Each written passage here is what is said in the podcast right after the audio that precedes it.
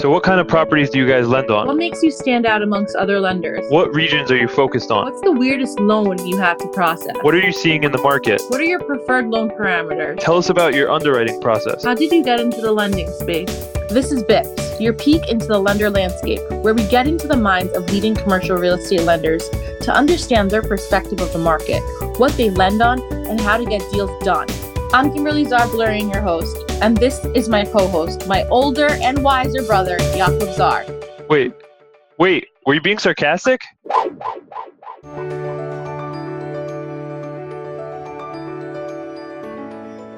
Welcome to the first episode of the BIPS podcast. We realize that a lot of borrowers, lenders, and debt brokers don't have a complete perspective of who the leading lenders are in commercial real estate and what they look for. So we decided to put together this podcast where we dive deep in interviews and conversations with specific lenders and get an understanding of their perspective on the market, what kind of deals they like to do, and what they're lending on. and have a little fun while doing it. Today we're here with Arbor Realty Trust's Ari Short. Based in their Manhattan office, Ari is responsible for originating Fannie Mae, Freddie Mac, FHA, SFR portfolios, CMBS, bridge, mezzanine, preferred equity transactions nationwide. Since joining Arbor in 2014, Ari has successfully grown a repeat client base consisting of mortgage brokers and property owners. Ari has originated close to 1 billion in multifamily loans. Recently, Ari financed a senior living facility in Georgia, a multifamily portfolio in Brooklyn under Freddie Mac's SBL program, a multifamily bridge loan in New Jersey, and many other loans in multifamily senior housing and beyond across the country. All right, thanks so much for being here with us today. We hope you and your family are healthy and safe. Before we jump into the current state of the market, how has it been for Arbor and yourself personally during this time? Thanks for the intro, guys. Appreciate you having me on your show. In general, I feel very fortunate to be with Arbor, especially during this time, as Arbor is one of the few licensed lenders with Fannie, Freddie, and HUD, all three of which have a, a mission directed by the federal government to provide liquidity to the housing market, especially during down markets that we're in currently. It's even more critical for them to maintain the health of the housing market especially with a lot of other lenders, private lenders, and bank lenders on the sidelines. So all three continue to aggressively lend in all markets with minimal changes to underwriting criteria. We can get into what that is, but you know, in general, again, I feel very fortunate to be with Arbor during this time and you know continue having a job and frankly probably busier than ever right now where you know most people in the multifamily space kind of need to rely on the agencies at the moment.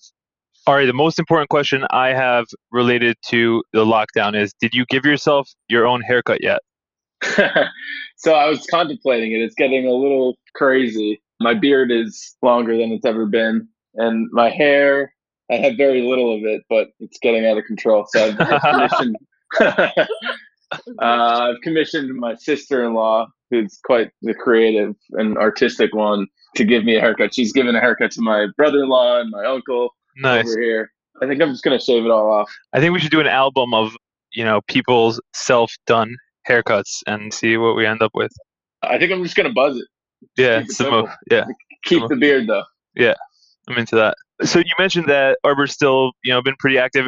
Well, first of all, from like a work from home standpoint, how's that transition been? Just you know, separate from the deals, how's it been working remotely and having everyone remote and doing closings remotely?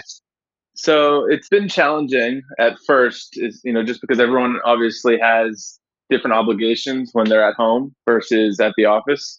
So, you know, traditionally my wife and I both go to work and we have a nanny that comes during, you know, during the daytime to take care of our daughter, who's uh, 10 months at the moment.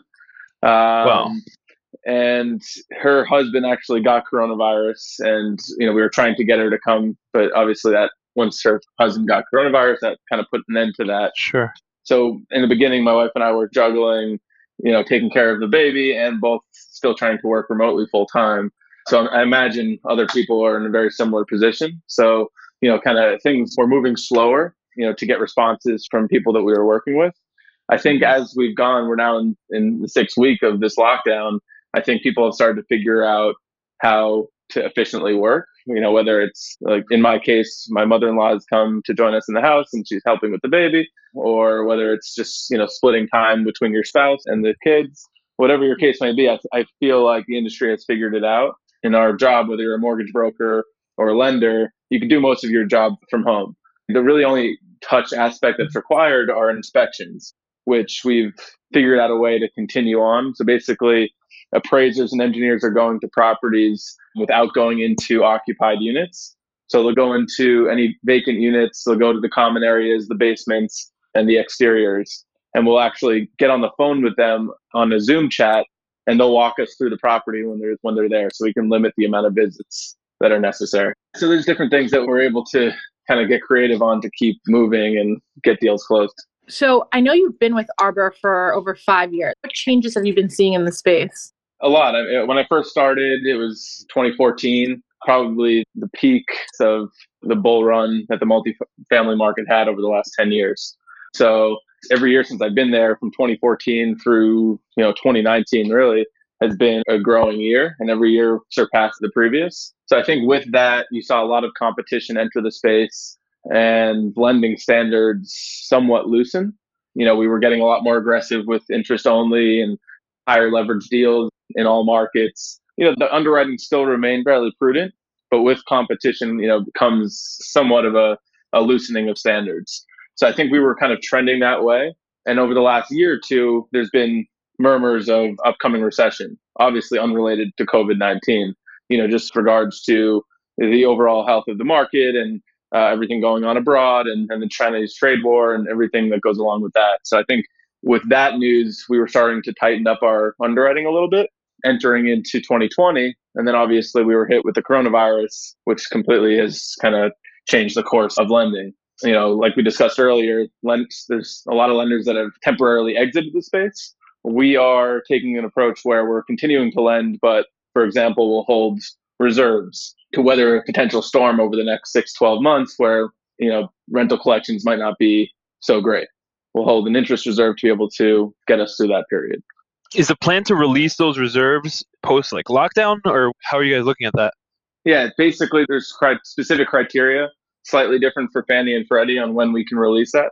But depending on the deal size, the leverage, we are holding between six and 18 months. Most deals are about 12 months of interest reserve, which is released after two consecutive quarters of uh, performance at the property at a 125 debt cover. So it's basically a 125 is usually the programmatic standard for a debt cover. So if, as long as you perform that way for six months, essentially, all, you know all the reserves will be refunded back to you. And if not, if the property doesn't perform and it, you have a shortfall of your debt service, then you can dip into the interest reserve account to, to, to make whole on your interest payments. Okay, so Ari, you've been with Arbor as we discussed. Tell us a little bit about what makes you and your team at Arbor unique. Why, with agency loans, it's a good decision to work with you guys. Yeah, so Arbor's been around for 30 years. You know, we initially started off in the single family space, and the CEO eventually sold off that part of the business to Bank of America, pivoted to the multifamily space about, you know, 15 years ago, let's say, and worked hand in hand with Fannie and Freddie to grow their multifamily business. At the time, they weren't nearly as active as they are now. And if they were, it was it was on larger loans. So Arbor really helped Fannie and Freddie grow, specifically Fannie, grow their small loan platform, which are loans, uh, you know, between one and five million. At this point, it's now, you know, one and seven and a half million for Freddie. So, you know, we've been in the space for a long time. We have the experience and we have the relationships with Fannie and Freddie to take to get deals done. But aside from that, we have we have a wide array of products, right? So we work with the three previously mentioned agencies, Fannie, Freddie, and HUD, right? So we're able to provide the best possible terms on a multifamily deal. When it comes in, we can look at it in multiple different ways. We also access the CMBS market for deals that are slightly outside the agency box or you know might work better with the CMBS structure just last year we rolled out a private label CMBS product to add an additional option if agency isn't the best. Um, and then in addition to that, we also leverage our balance sheet for value add bridge loans, as well as mezzanine loans that we've been offering on top of either private label CMBS to get higher leverage, or you know we'll put out mezz on third party construction loans with the hope of getting the exit loan once it stabilizes. So there's really a lot going on that we could offer. So if a deal comes in and we look at an agency and maybe it doesn't fit, and we look at it CMBS and maybe it, you know the occupancy isn't good enough, and we could flip it over to our balance sheet and do a bridge loan on it for for two years, and That's awesome. you know, finance the renovations, get them up to speed, um, Right. stabilize, and then take them out with a permanent loan. So Right. it's, I feel like we could be really nimble, understand clients' needs, and really kind of stay with them for the life of the loan. To that comment, we service everything that we originate in house. We have a $20 billion servicing portfolio. So a lot of companies will originate a loan and then you end up getting serviced by a different company. With Arbor, no matter if it's agency, CMBS, our bridge loans, we're servicing everything in house. So you know you know who you're working with. If there is an issue, I typically get calls from my clients and I can help facilitate the process with my team on the asset management side. Awesome. It sounds like you guys are able to help a lot of borrowers through different situations. What's sort of your sweet spot, or in terms of deals that you like to focus on or like to get done? Like, what for our listeners, in which scenario should they think of you first? So, you know, really multifamily is, is our bread and butter. We do some non multifamily with our bridge platform, but um, the vast majority of our business is multifamily and it's what I focus on. With that comes all of the subsets of multifamily, including seniors housing, which I've done a fair bit of. of. It's a great Um, space you know, these days. Seniors Great housing. space. Yeah, totally. Well, these days, primarily, it's not the greatest actually, just Right. because of the impact Right. from coronavirus. But obviously, pre-pandemic, it had fantastic underlying metrics. So, some a space that we'll continue to focus on as we come out of the pandemic. But yeah, with multifamily, student housing, affordable housing, anything housing related, I've done some military housing loans in military markets. Really, anything in that regard. And like I mentioned before, you know, um, we're doing agency loans, we're doing bridge loans. So anything that kind of fits that mold. The only thing we're not doing a ton of are ground up construction. You know, HUD does offer the 221 D4 construction product, which is a fairly niche product. It's, you know, very attractive terms for the right client, but it doesn't work for everyone. And it's not something I personally focus a ton of time on. So the majority of what I do is stabilized or value add deals. Absolutely. As a lender, what do you think brokers should be doing right now to help deals through this difficult period? Yeah, that's a good question because you know I think in this period more than ever, a relationship with a mortgage broker or your lender is more critical than ever. Right? It's they're uncertain times. There's a lot changing going on, and you really want to be working with someone that you trust, not somebody who's going to just try and put you know the best interest rate on a piece of paper for you. You want to know that the person you're working with is knowledgeable about the space, understands the sensitivities of what's going on in the market, and can advise you on how best to proceed. You know, it doesn't make sense necessarily for every borrower to be transacting in this market. I do think that there are good deals to be done right now for the right people. And we're doing a lot of deals right now in the, you know, three and a quarter to 375 range, which is in any environment really attractive financing for 10 year money.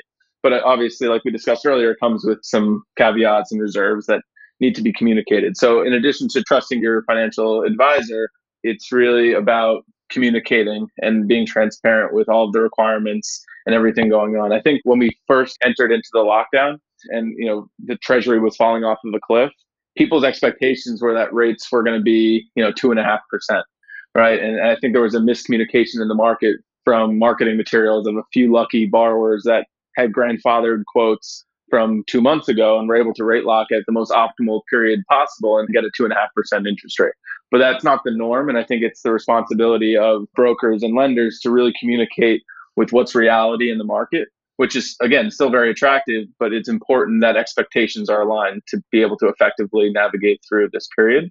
So, like I said, you know, interest rates in the mid threes, the interest reserve requirements. And I think specific to the interest rates, understanding how it's calculated, right? So you have the 10 year treasury and you have investor spreads. The 10 year treasury has been falling, but both Fannie and Freddie have implemented treasury floors that are typically higher than where the actual treasury is that protects them from downside risk. Spreads during uncertain periods always tend to widen because the investors purchasing the bonds, you know, don't have a certainty of where it's going to land in 2 months from now when when the loan actually securitizes. So things of this nature, it's really more important than ever to be communicated to borrowers and so they understand how this works and there's you know no confusion when you go through the process. Sorry, it's lenders were very quick to shut off lending, right? They were very quick on the agency side and balance sheet, and beyond CMBS is fully shut down very quickly. What's your perspective on the return and reactivate? What should borrowers look at when they're considering agency or when they have a deal that's good for agency? You know, what should they have in mind in terms of timeline to get back and how it would actually, you know, get back to old lending standards or whatever the new ones might be?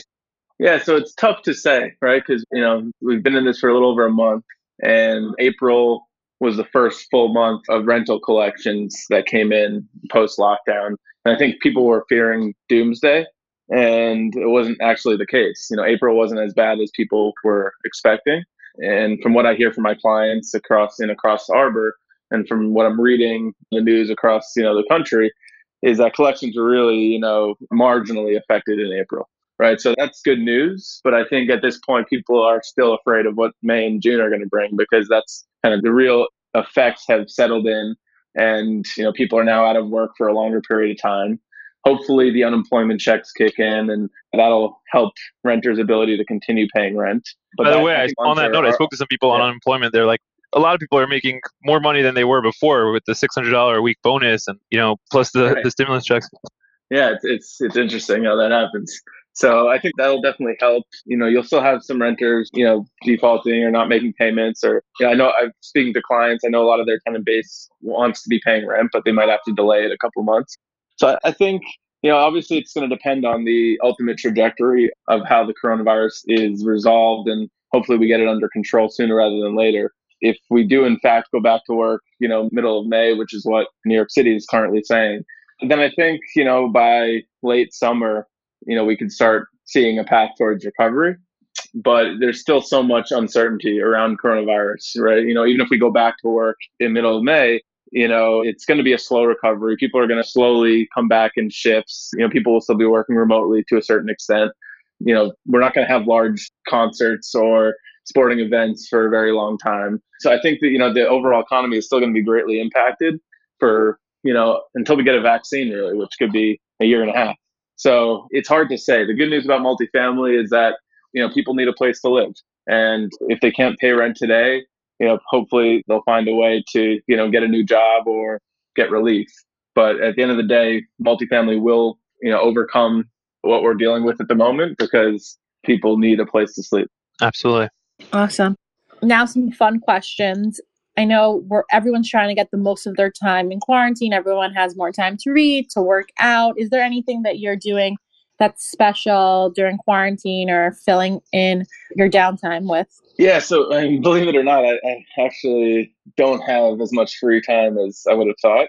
Um, you know, it's work's been particularly busy on all fronts, both on new deals, you know, working through the existing pipeline and facilitating, you know, forbearance requests on deals that have closed.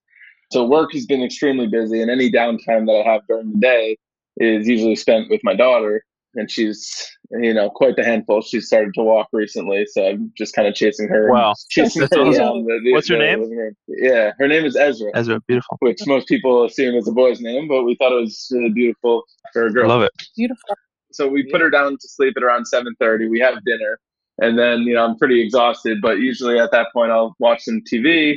You know, we just finished watching Unorthodox. Oh, that was great. Um, which you guys yeah, see that? That was intense. Yeah, very intense. I thought it was really well done. You know, showed portrayed the culture. I thought very well, and it was just you know really really fascinating. The whole. We also story. just finished uh, Ozark, which we like.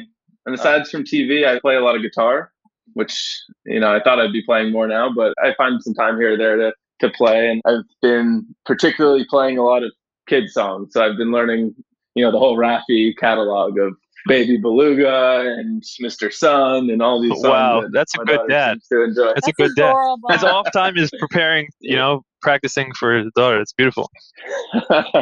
you know, I gotta I gotta entertain her somehow, so it seems to be working. I love that. Okay, awesome. Thank you, Ari. We really appreciate your time, and we're looking forward to. We're already excited to work with you personally on some deals. Hopefully, we'll get out of this and continue to close.